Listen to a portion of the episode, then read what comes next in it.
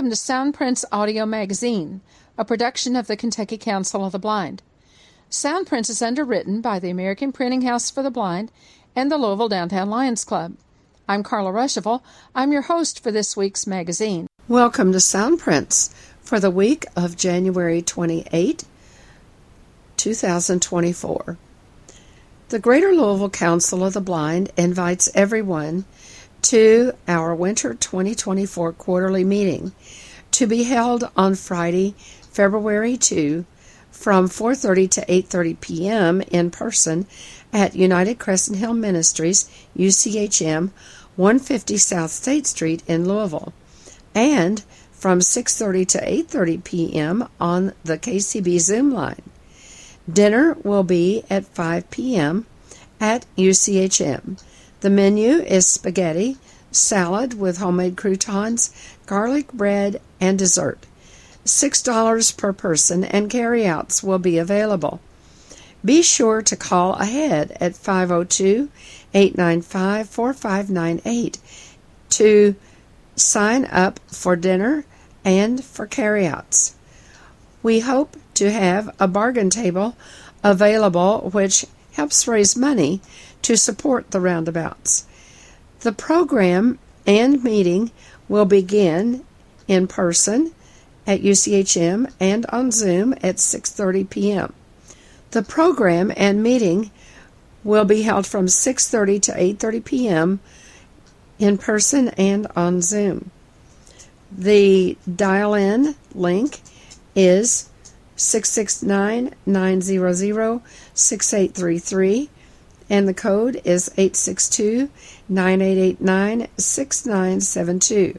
Our speaker will be Sean Riley from TARC. Sean is meeting with various groups and organizations in the Louisville area to gather information about what TARC 3 riders would like to see in the new TARC 3 contract now being developed. Please come with your ideas on how TARC 3 can be improved by changes in the contracts between the various entities involved in the service. Join the South Central Kentucky Council of the Blind on Wednesday, January 31 from 2 to 3 p.m. Central Time, 3 to 4 p.m. Eastern Time to learn all about working and the effects income can have on your SSI, SSDI, and medical benefits. If you have generic questions, feel free to ask on the call. However, if you have any personal information you prefer not to share on our meeting, our speaker will be able to put you in contact with someone who covers your area. Our speaker is Alaina Moore, and she is a certified community work incentive coordinator who works with those who are receiving Social Security benefits. She specifically helps with providing understanding of how earned income will impact your Social Security benefits, as well as your health insurance and any state benefits you may have. She provides these services throughout the western half of Kentucky. Her contact information is Alaina, A L A I N A, Moore, M O O R E, Kentucky Work Incentive Coordinator, Office of Vocational Rehabilitation. Her work cell phone number is 502 963 2206. Join the call from any computer, cell phone, or landline phone. All are welcome. The Zoom number for this call is 669 900 6833, and the code is 763 689 4411. For a long time, there has been a bug in the ACB Media Alexa skill that has not allowed you to switch directly from one ACB Media channel to another. We are pleased to report that this bug has now been resolved. Now, if you wish to play a particular media channel, and ACB Media has 10 of them, you can simply say, Alexa, ask ACB Media to play channel 1 or ask ACB Media to play channel 5. If you want to go directly from one channel to another, just repeat your statement and you will find that you're at the new channel. If you have any questions, you can give us a call at 502 895 4598. At its January 22 meeting, the Guide Dog Users of Kentuckiana presented a very interesting program on street crossings and how they have changed over the years. The speaker was Lukas Franck, who has been an instructor at the Seeing Eye for many, many years. This was an excellent program, and we are sure that you will enjoy it. We bring this to you on page two this week on Soundprints. Page two. I'm Terrie Terlau. I'm the president of Guide Dog Users of Kentuckiana. I will announce the recording of this meeting will be available. I will send the the link to all ACB lists on which this has been announced and on the, the several guide dog lists to which I have sent the link. And I'm going to give you my email right now so that if you don't get a link to this recording in the next couple days and want it, email me. This is pretty easy. It is Terrie, my first name, T E R R I E, Ter, the first three letters of my last name, T E R, at gmail.com. So that's T E R R I E T E R at gmail.com. Now, as it is my great pleasure to be able to present Lukas Franck, known to many of us. Lukas has been in the um, orientation and mobility and guide dog mobility instruction field for many, many years. I, I will not out you with how many. I was in, I had the privilege of being in one of Lukas's early classes at the CNI. Lukas, along with several other um, very active mobility specialists, has revolutionized how traffic engineers understand visually impaired travelers and the need for accessible pedestrian signals. If it wasn't for Lukas, probably um, two thirds of the signals that are up in this country would not be here because they would not exist in the traffic engineers um, manual that they use. So um, Lukas, if you would like to say anything else about yourself, please feel free. We're going to do this with a, a bit of a dialogue. I'm going to mention a point, and Lucas will say what he wants to about it, and then we'll go on to the next point. We're going to start from simple to complex with regard to what do we as blind travelers need to be looking out for in terms of where cars can come from, what can they legally do, and what do we need to be listening and watching out for. So, Lukas, if you'd like to say anything else about yourself, please feel free. Sure. Hi, everybody. There are so many familiar names here uh, on this list that I'm looking at on my screen. It's wonderful to see you all. I wish we could all get together and and uh, uh, do this in person, but this is what we'll we'll have to do. It's great to have this ability as well. Terrie and I, as she mentioned, were in class together sometime in the late 1800s. Uh, and, uh, uh, yes. Known each other for many, many years. I've heard you talk, Lukas, in other presentations about the value of us, those of us who can't see traffic, signaling in some way to drivers that we are about to enter the street. Could you address that point and talk about the very or the reason why and various ways we might do that? Sure. Um, the cane travelers, and of course, most people do both at one time or another. Uh, it's always a good idea if you're initiating a crossing uh, and you're standing uh, with with a cane, waiting to begin your crossing with whatever piece of information you're relying on as, as to when to initiate that crossing. It's a good idea with a cane to do what is often called flagging uh, which means moving the cane either in an arc in front of you without committing your body to the crossing, or uh, perhaps moving the cane vertically with, uh, up and down a few times before initiating your crossing so that you are signaling to drivers your intent because if you stand with your cane in a neutral position then you just sort of spring off the curb it can surprise a driver. So anything that you can do to make yourself make it more obvious make yourself more obvious and your intent uh, to cross more obvious is going to help you of course, with a guide dog, it becomes that much more difficult because you can't very easily sort of move the guide dog left and right, or bounce it up and down, and uh, before you initiate the crossing. So you have to think about it uh, a little bit differently. However, you know, I, I, the, there's an additional problem because, for, from the point of view of drivers, because a driver uh, at least has a shot of recognizing the, the long cane, the long white cane, as an indicator of visual impairment perhaps uh, uh, being a little bit more cautious in that regard.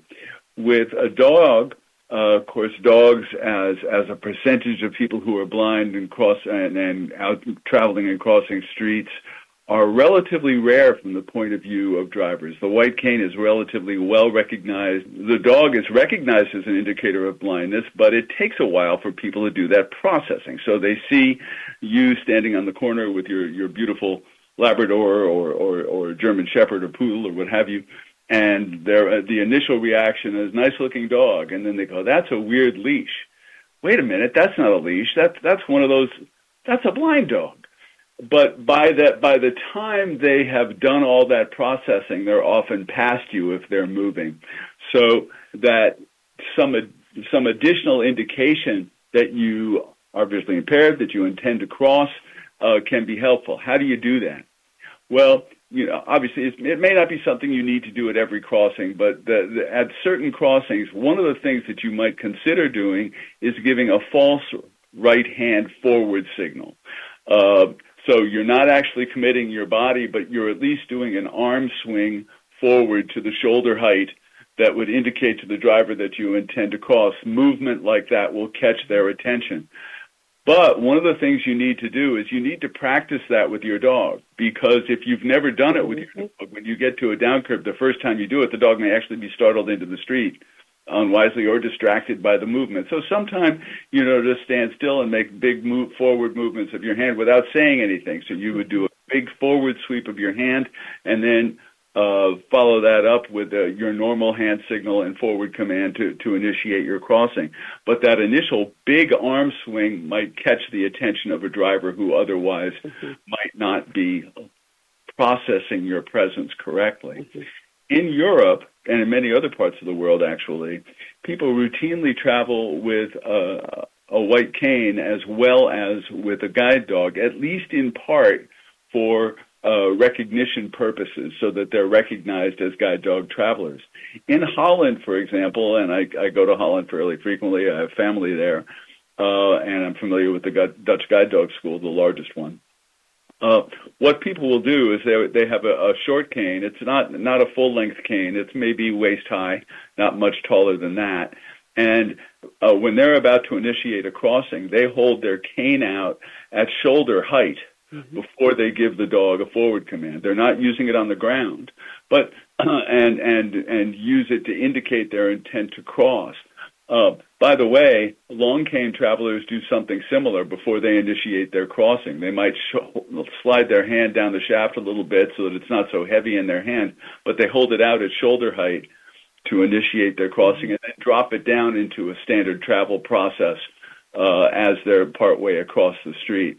Uh, I actually think that uh, you know our pedestrian environment in general uh, is changing, and uh, I, I think that considerations like this are going to become increasingly common for people, at least at certain crossings, uh, going forward because of distracted drivers because of ultra quiet cars and, and all the other things that are having an impact on, on pedestrian safety uh, in street crossings. I was wondering if you had any thoughts about mid block crosswalks. If you have a, an accessible pedestrian signal there, it's something you might want to consider. First of all, locating mid-block crossings without accessible pedestrian signals can be mm-hmm. tricky.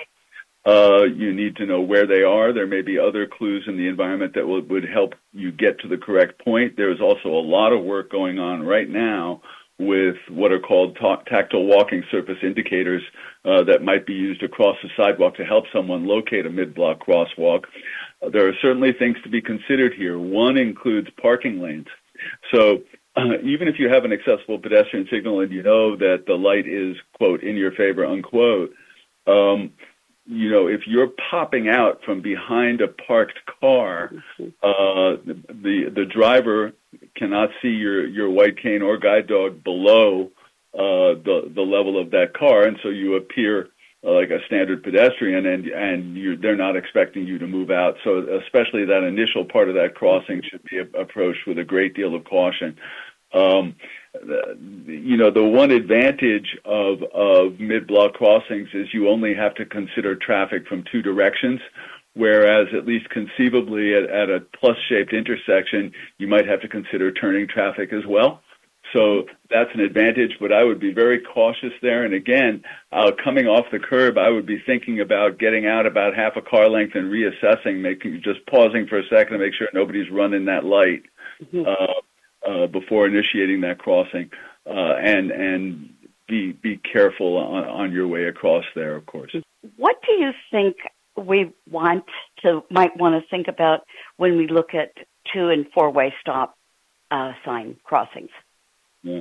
This is a well two way. You know, typically um, two way crossings uh, uh, intersections, let's say a plus-shaped intersection with uh, stop signs on the minor street, but the major street does not have any control. Um, that those are quite dangerous. Uh, the the the driver, uh, if you're trying to cross that major, uh, you're there's no control there. You know, there you, that's the type of thing you have to be really really careful about. Uh, you may want to avoid that. Go an extra block or two to find a signal or at least a four-way stop that will help you get across that that major street. Uh, drivers, those are there are no pedestrian provisions there by law. There is an intersection, so people should be and, and there's a, an implied crosswalk in most states, but uh, I, that's a risky situation. I, I, I guess it sort of depends on things like uh, time of day. If it's uh, your hearing lanes, you know, can is the is the wind blowing in one direction, limiting your hearing from the opposite direction. Uh, you know, all kinds of things like that. But I would be really, really cautious about evaluating uh, crossing a major at a at a at a two way stop. Um, four way stops, you know, that's an an eternal source of of uh, uh, of argument uh, about should you go with the parallel traffic or wait until after the, the perpendicular traffic has gone and then take a, take that moment to initiate your crossing. Uh, I think it's gotten again, like so many other things, harder with with ultra quiet cars. One of the problems with even with electrics, although they do make noise nowadays, they don't make any noise when they're stopped.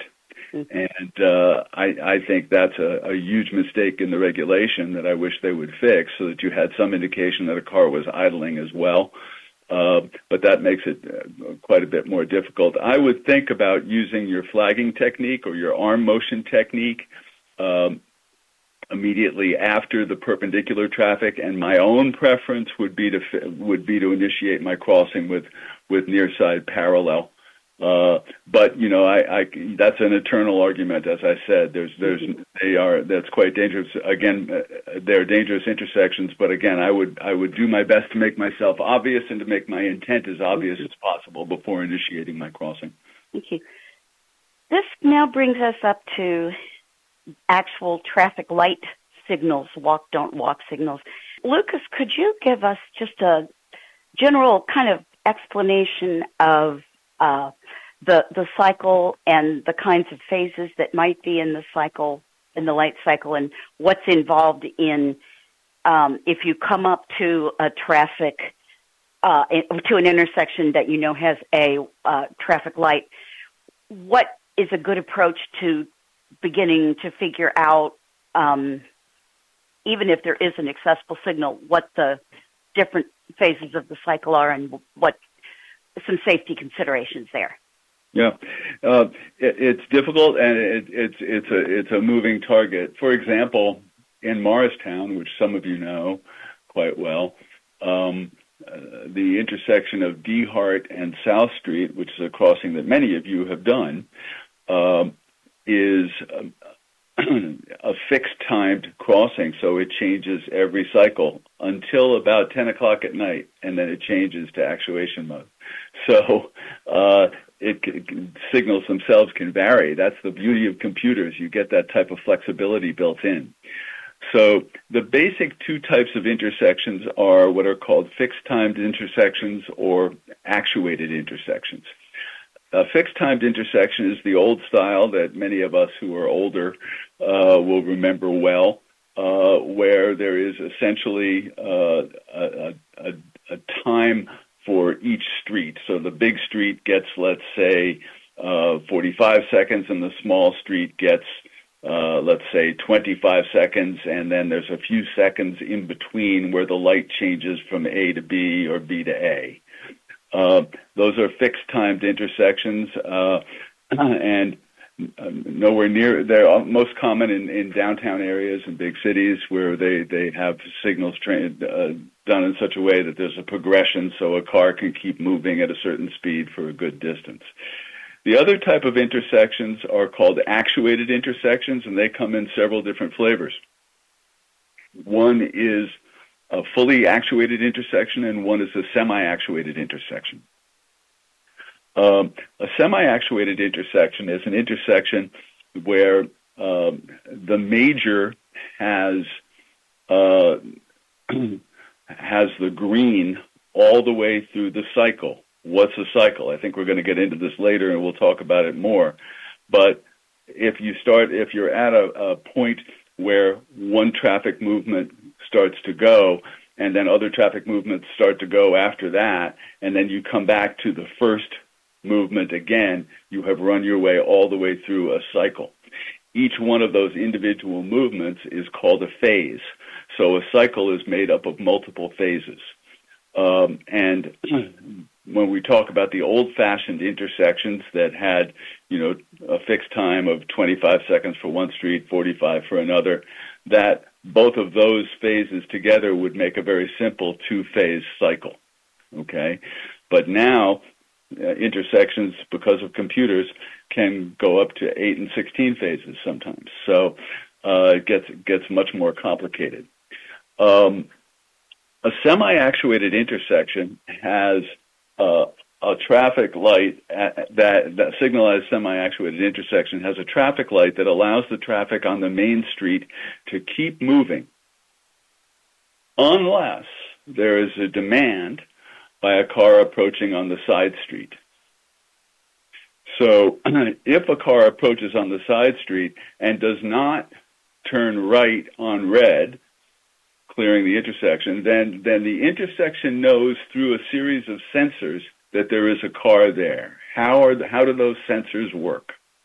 Well, in the very, very old days when I was a kid, which is really old, they used to sometimes put in big springs on metal plates at an intersection like that, and the car would ma- press the plate when it rolled over it, and that would let a gear geared sort of calculator figure out that there was a light there. Those were replaced by what were called induction loops uh, in the, the 60s and 70s. Uh, and those that was a wire that was laid into the uh, the ground and attached to a computer that could sense the the mass of metal in a car that approached the intersection. And nowadays, there are frequently cameras, video cameras, that are focused on a particular spot in the intersection that can tell that there's a car there. So.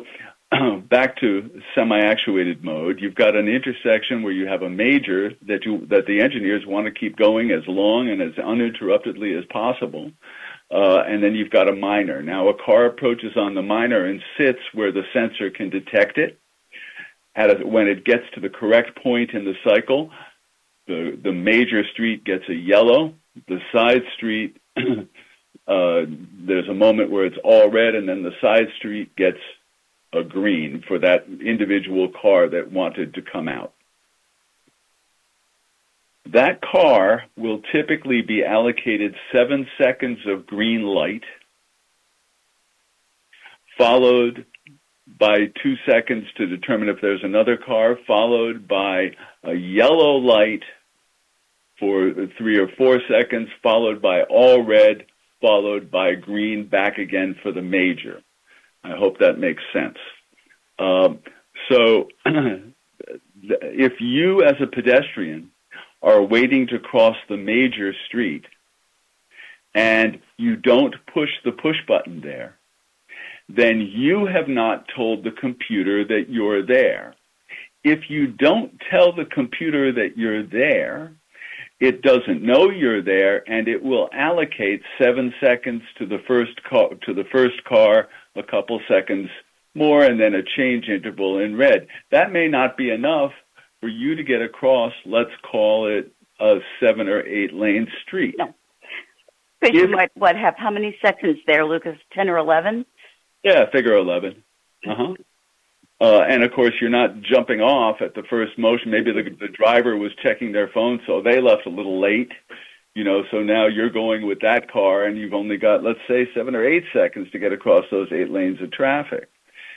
If you push the button, you are in effect notifying the intersection that you need a pedestrian timing. And you'll get one.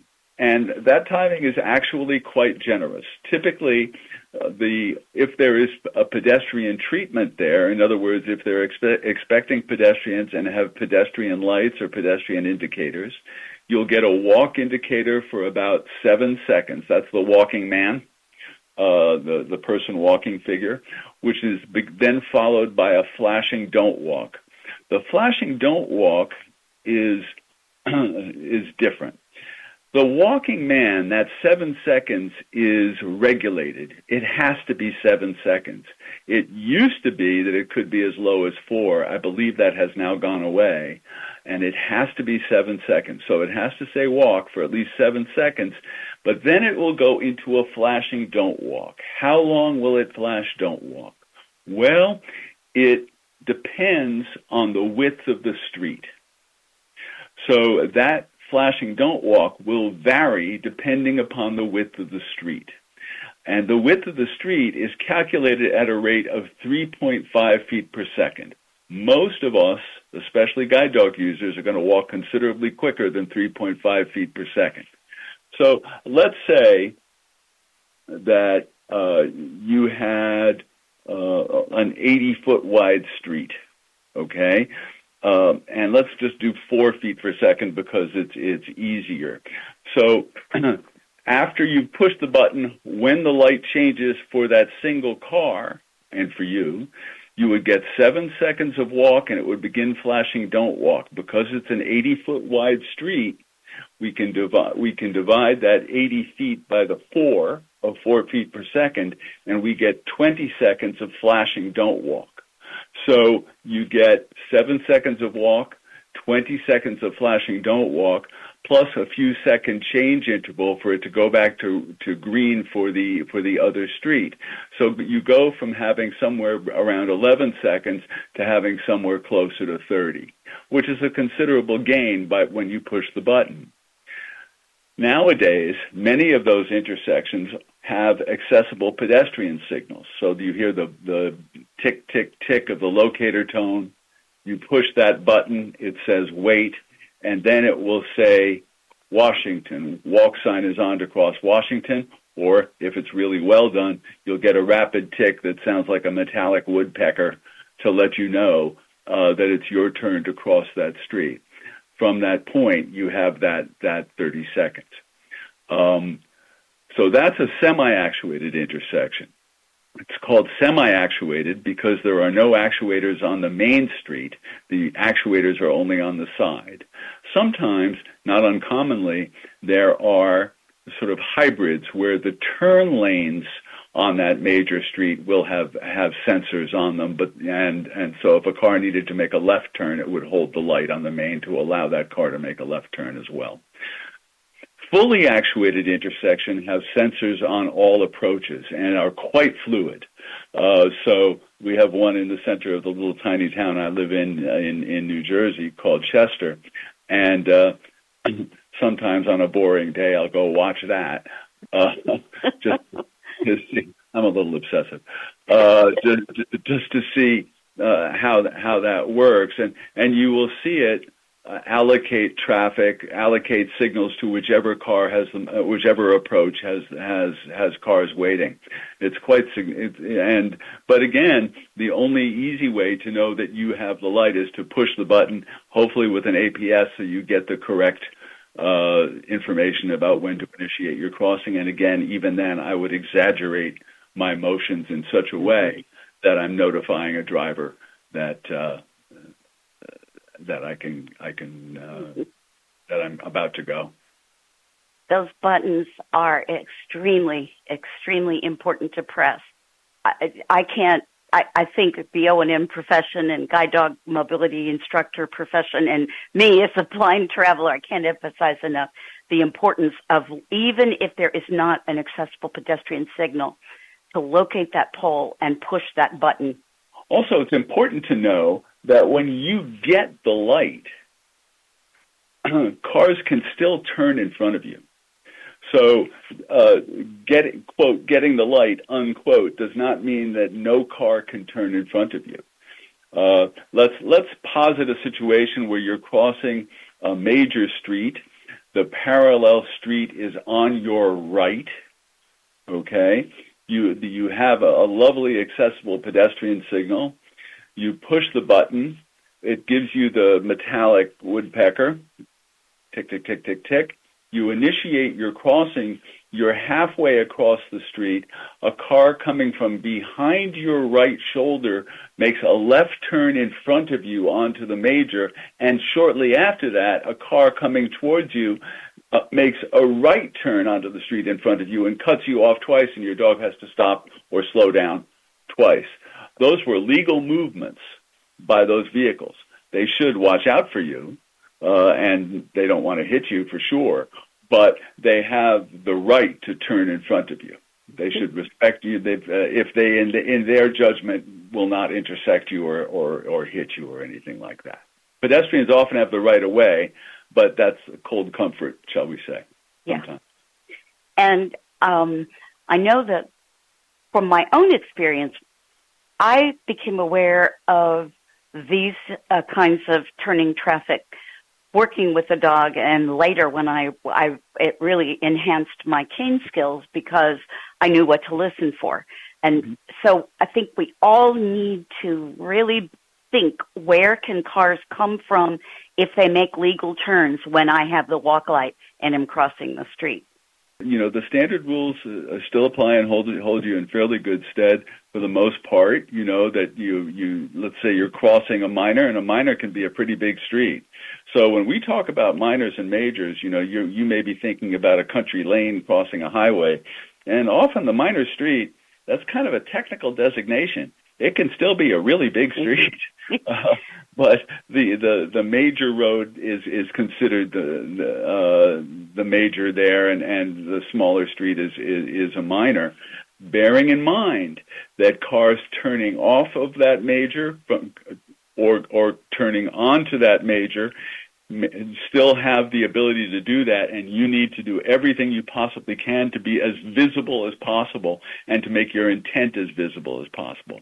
In particular, if you have a car on the minor that you're crossing that is intending to make a right turn, that driver is looking to his left or her left to see if there's a gap in traffic that will allow them to pull on. And uh, particularly that initial lane, that first lane with right turning traffic, you have to be very careful. And I would make that motion more, maybe more than once uh, before you initiate your crossing to try and freeze that driver. And again, if it's a major roadway that scares you to death, carry a short cane to make yourself even that more obvious before you initiate your crossing. Could you comment on um, well, we now have the OKO uh, app uh, on on iPhones. Mm-hmm. Could you comment on that app and and what you've seen um, for its value when there where there are, are no APS. Yeah, I've been pretty impressed by it overall. Um, the uh, uh, so just to, to be sure that everybody knows what, what we're talking about, Terrie, the uh, OKO is a, an app that was developed by a couple of Belgian guys. Um, I've met them; they're they're nice people um, who just had an interest, I think, because of a friend of theirs who was blind, and so they decided to see what they could do, and they came up with an artificial intelligence paradigm for using the camera of an iPhone uh, to uh, be able to pick up walk don't walk signals. Uh, and it, they are usable, I believe, up until about eight lanes of traffic. So it can see a walk don't walk signal across about eight eight lanes of traffic, and when you uh, you uh, you would still have to push the button or whatever because it will not change the light for you. But when it changes, you will get in effect a rapid uh, rapid tick, uh, like the the metallic woodpecker, to let you know that that light has now changed to a walk interval and that it will. Uh, after the seven seconds, it will come down to. I, I believe they they have a, a, a countdown that that'll give you uh, or it will return to the walk interval to initiate your crossing. It will also give you a pretty good line across the street. So uh, the the way they advise that you use it is if the parallel street is on your right, uh, face your camera across the street but slightly to the left of straight and scan slowly to the right towards the parallel until you ha- pick up that signal across the street.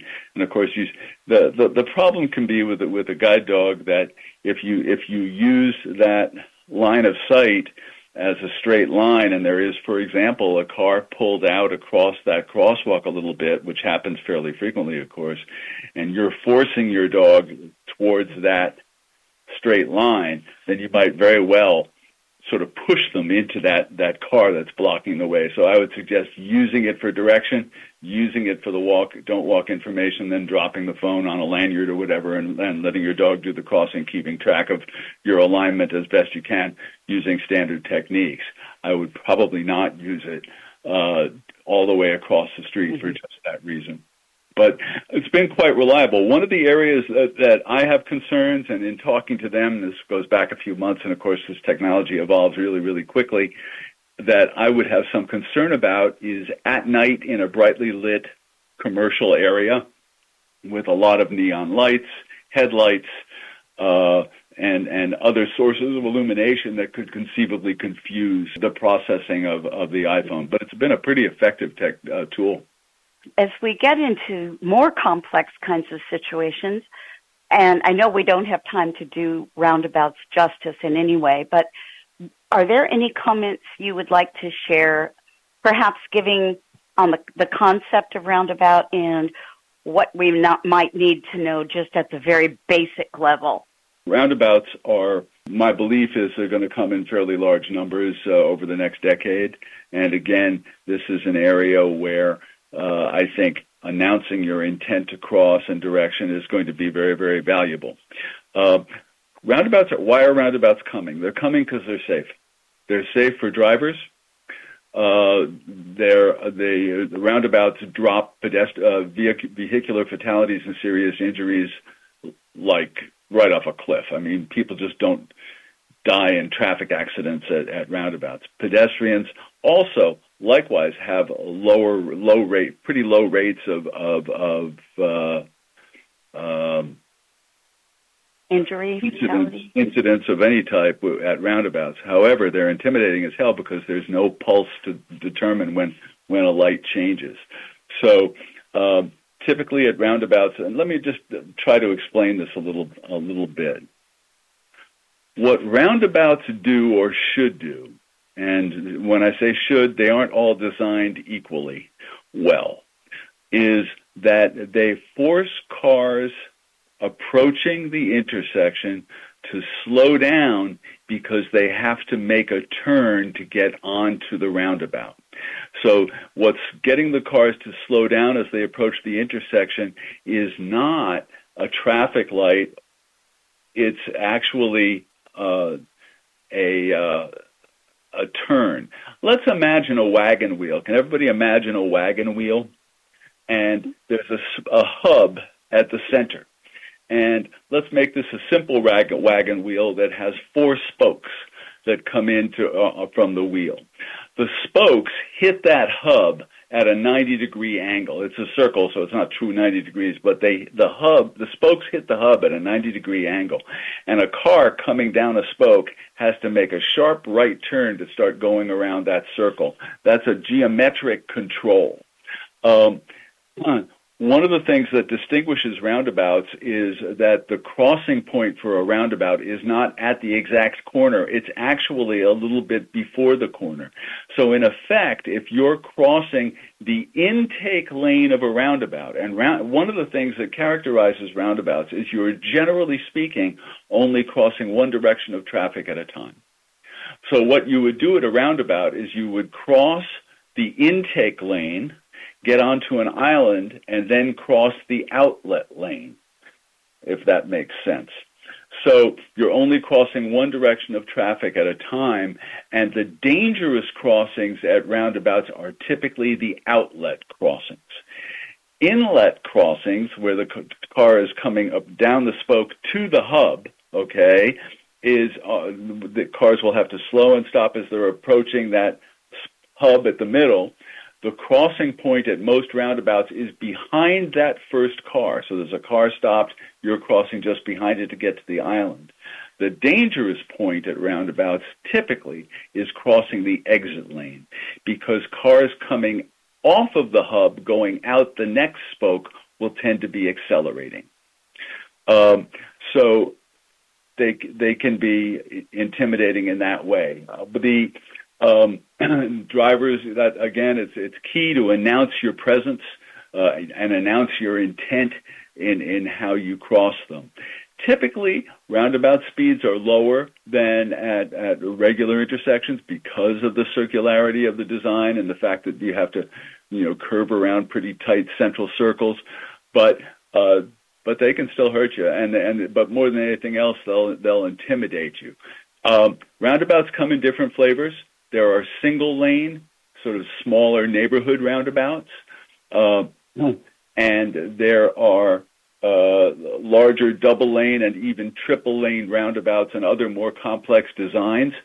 Single lane roundabouts, typically these things have a flow that depends, maybe it's, it's coming out of a large neighborhood. Uh, there's a roundabout there, and there will be a time of day when one crossing has a lot of pressure on it. Everybody's coming out of the neighborhood, going out to the on, on their way to work. And again, here you have to uh, cars will tend to just come around pretty quickly, and you have to enforce a yield using your uh, general signal, a false step, a white cane to just force that those cars to stop and initiate your crossing. At double lane roundabouts, you have double problems. One is that a car in the near lane may stop and you start to initiate your crossing. A car in the second lane may not. Okay, so you have to do it almost crossing by crossing. And again, I would encourage the use of a, a white cane held horizontal to the ground, to the ground, parallel to the ground, out at shoulder height, so that cars see you coming. If you're coming around behind a first car, to another car before going crossing uh, on your way.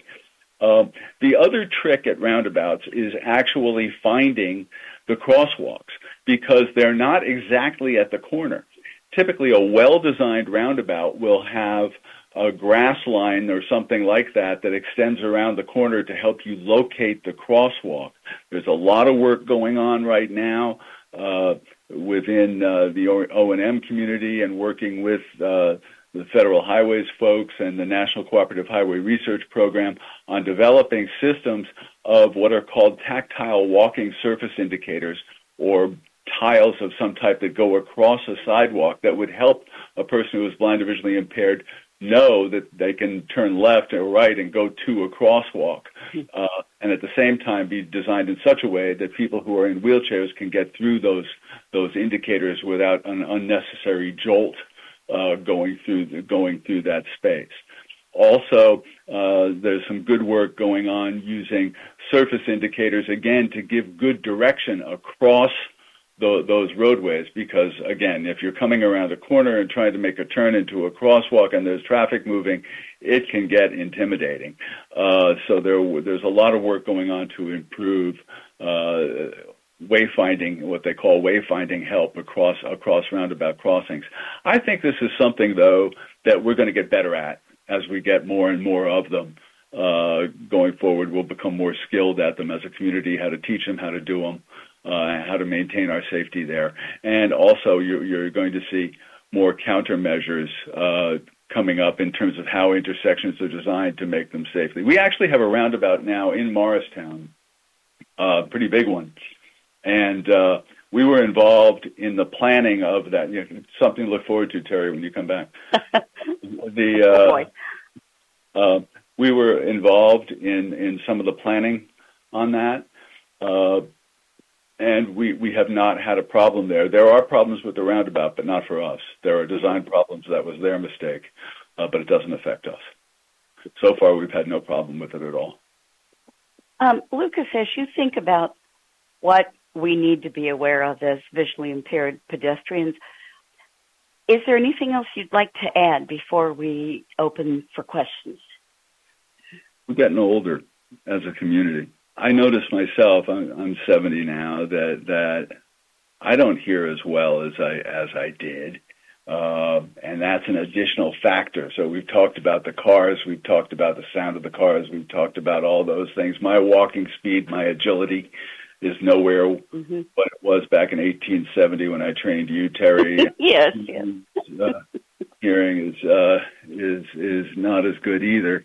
Uh, so you know we're we're a factor there. Uh, and and but the, the flip side of that is is from the traffic engineering community they recognize that uh, drivers are getting older, other pedestrians are getting older. For me, the big issue coming up down the pike is bicycles and uh, micromobility vehicles. Oh. Uh, that that's the thing that that concerns me. And here again, uh, I think that having a, a, a cane that you can there's uh, that you can hold out at, at shoulder height horizontally is is a valuable tool. Um, nothing stops a, a bicycle like a cane in the head. That really is what worries me. There's a lot of work going on in the area of what are called floating bus stops. So a floating bus stop is a bus stop that's that uh, is going in. And normally, uh, of course, when we think of bus stops, we're on a major street. Uh, we're at our bus stop. A car pulls, the bus pulls up. We get on the bus and off we go. But what's happening now is, is if you did that, then if there were bicyclists on that main road, they would have to pull out around the bus and put themselves at risk uh, with that heavy flow of traffic uh, on that main road. So, in a, to to address that, designers have come up with what are called floating bus stops, or uh, I, I forget what the new term is, but it doesn't involve floating anywhere. Um, the um, where there you're at the curb and there's a bike lane and you cross the bike lane and you get to an island and the bus stops off the island so bicyclists can come in between you and the, the bus stop which is great but of course they don't always stop and there are orientation issues there so uh, i'm involved in trying to come up with design parameters for how to do that in such a way that people can uh, uh, can still get to public transportation well. There was not long ago a, a, a lawsuit in British Columbia uh, where uh, some blind people complained about inaccessible and dangerous uh, uh, quote floating bus stops unquote, and uh, they actually won that lawsuit uh, in British Columbia. We have about ten minutes I would like to allow some questions. Margie, you're you're up. I trained Margie in 1890, I think. That's right. That's right. right. My first dog many years ago. Um, I want to add another element um, to our travel as cane users and guide dog users because I, um, not long ago, was almost hit by a car in my own neighborhood, and that is attentiveness. Um, I'm not going to get into the story. We don't have time. But we are distracted travelers as well. We get a phone call, we answer the phone, we're not paying attention to driveways we cross. Um, there's just all kinds of distractions. If we're walking with another dog user, we might be shouting back and forth. But bottom line is we have to be 100% attentive 100% of the time. Absolutely true. I mean, it's a two-way street, isn't it? Yep. Yep, absolutely. You betcha. Thank you, Margie. This is Sharon, and I am in River Forest, Illinois. It's a suburb of Chicago, a near suburb. I just moved out here um, last June, and um, I don't have a dog right now. Um, but anyway, um, they have a lot of streets here that are um, have lots of turning lanes, and I, I like the cane idea. Um, but they have buttons, but they don't make any sound. Right. So I don't know if they don't work, or um, or or what to do with it. So I just basically use my tried and true methods of of surviving for 73 years, uh, and um, you know cross the streets. Yep. Um, but I will use the cane thing. That's for sure. Thank you for that. Sure. You know, the, uh, the, those tried and true techniques work, but one of the things that you might think about doing, uh, and Illinois can be tough. Chicago just lost an APS lawsuit uh, last year. Um, I mean, I know I understand you're not in Chicago; you're in a, uh, a suburb, but I think they won it actually. no, no, Chicago. Who won? Let's be clear. Uh, Chicago. The, the, No, they- the uh, I mean, the, The the city ACB lost. people. Yeah, the city ACB lost. won. Yeah. One, yeah, right. Chicago Yes. lost, yeah. Um, the uh, that's what I meant. We're on the same page. Um, Okay. The uh, um, the uh, the- is you can advocate for an accessible signal for yourself.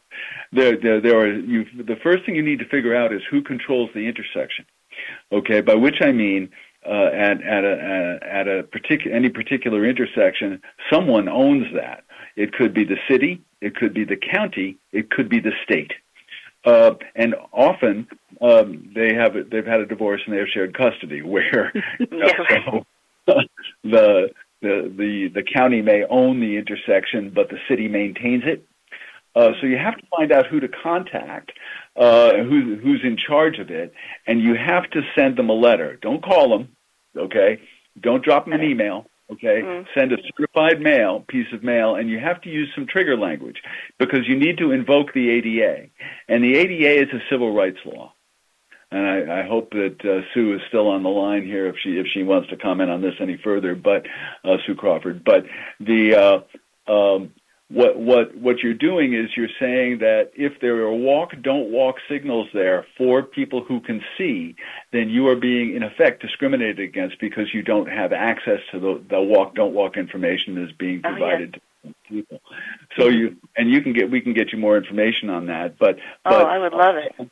to the traffic engineer responsible for that uh, and using this trigger language should get a response. It might not, in which case you follow it up and CC his or her boss and maybe your state senator, you know, and, and that type of stuff. And you start playing that game, and eventually it can end up with the Department of Justice. Uh, there is new regulation coming out uh, that has just come out but not yet been implemented that will make that even more likely for you to win but called PROWAG. But the uh, but it's a long process, and you're still going to have to cross that in the meantime. Well, yeah, that's I haven't got any choice in that. Well, when I train with my next dog, my I think my trainer would will be glad to know that, and I will too. Yeah. No. T- uh, t- and again, it's there. There is trigger language that you need to use that sort of says I'm being discriminated against because there is there is a signal there for walk don't walk uh, for people who can see it. I can't see it. I need access to that information. That Thank is you very much. I appreciate that a beautiful lot. to know. And Um, on the phone. And then to the, the idea of, of of finding the uh, the traffic the um, the the, the uh, poles too. I mean, Yeah, they're all over the place. They are well. Again, that you know the thing about traffic signals and anything on the street of like uh, what that we're talking about is change is just about generational in nature. You know, they put in a signal 20 years ago. It's still working fine. There has to be a reason for them to change it. Uh, legal is is one of them, but uh, basically 20 years ago there were no regulations about where you put the darn push buttons. You know, Oh, and wow. now there are. Okay, So That's- uh, that's yeah. pretty obvious. I've seen that for sure. Thank you, Mhm. thank you for that. I think we have about three and a half minutes left, so we may not have time to take another question, but I want to thank Lukas for giving such a thorough um, description of, of all kinds of ways that we can improve our um, safety when we cross it, streets. This has been tremendously helpful. Um, I do wonder one thing, and I'll I'll just take the privilege and, and ask a question. When there is not an, an accessible pedestrian signal, but there is a traffic light and there certainly somewhere there's a pull with a button, is there value if at all possible, in lo- locating that pole, pushing the button, going back to the intersection, and maybe using something like OKO to um, try to determine when you have the walk light. Is is that a strategy that is, has some? It is, and and I would go further than that, and I would wait. Um, until the, the, the traffic on the street you're trying to cross has just started before pushing the button because that will give you maximum time to get back to the correct place and get yourself set up. Okay. Beautiful. You'll, you'll, you'll, have that full cycle going all the way around to, to get yourself back in the right place and located. I would also, again, just reiterate to you that if anybody wants to use that technique with either the false forward motion, the exaggerated forward motion, or to use a cane uh, to indicate that your intent to cross the street, that you practice that somewhere other than at the first street that you want to cross using this approach. That mm-hmm. you you go go mid block or in, into your relieving area and just desensitize your dog to that huge motion or to you know to the cane coming out and point because if you do it for the first time at a street crossing the dog's likely to go what the heck is going on here? and go god knows where. Okay? So okay. desensitize well, well, your dog to that before you use it. Absolutely. Otherwise you'd find yourself uh, leaving the curb when you sure aren't ready to do that. For example um, right well, I want to thank you again, Lukas, for your time and your incredible wisdom on these subjects. Pleasure. Just seeing all these these familiar names on my screen is uh, is just terrific. If you have questions about the Kentucky Council of the Blind, or you need information on resources for people with vision loss, call us at 502 895 4598 or email us at kcb at kentucky acb.com soundprints.org. Soundprints is a production of the Kentucky Council of the Blind and is heard each week on ACB Radio Mainstream at acbradio.org, Central Kentucky Radio I at radioi.org, and the KCB website at www.kentucky-acb.org. Complete schedule information is also available on the website. Sound Soundprints is underwritten by the Louisville Downtown Lions Club and by the American Printing House for the Blind. This is Carla Ruschival for Soundprints. Have a great week, everybody.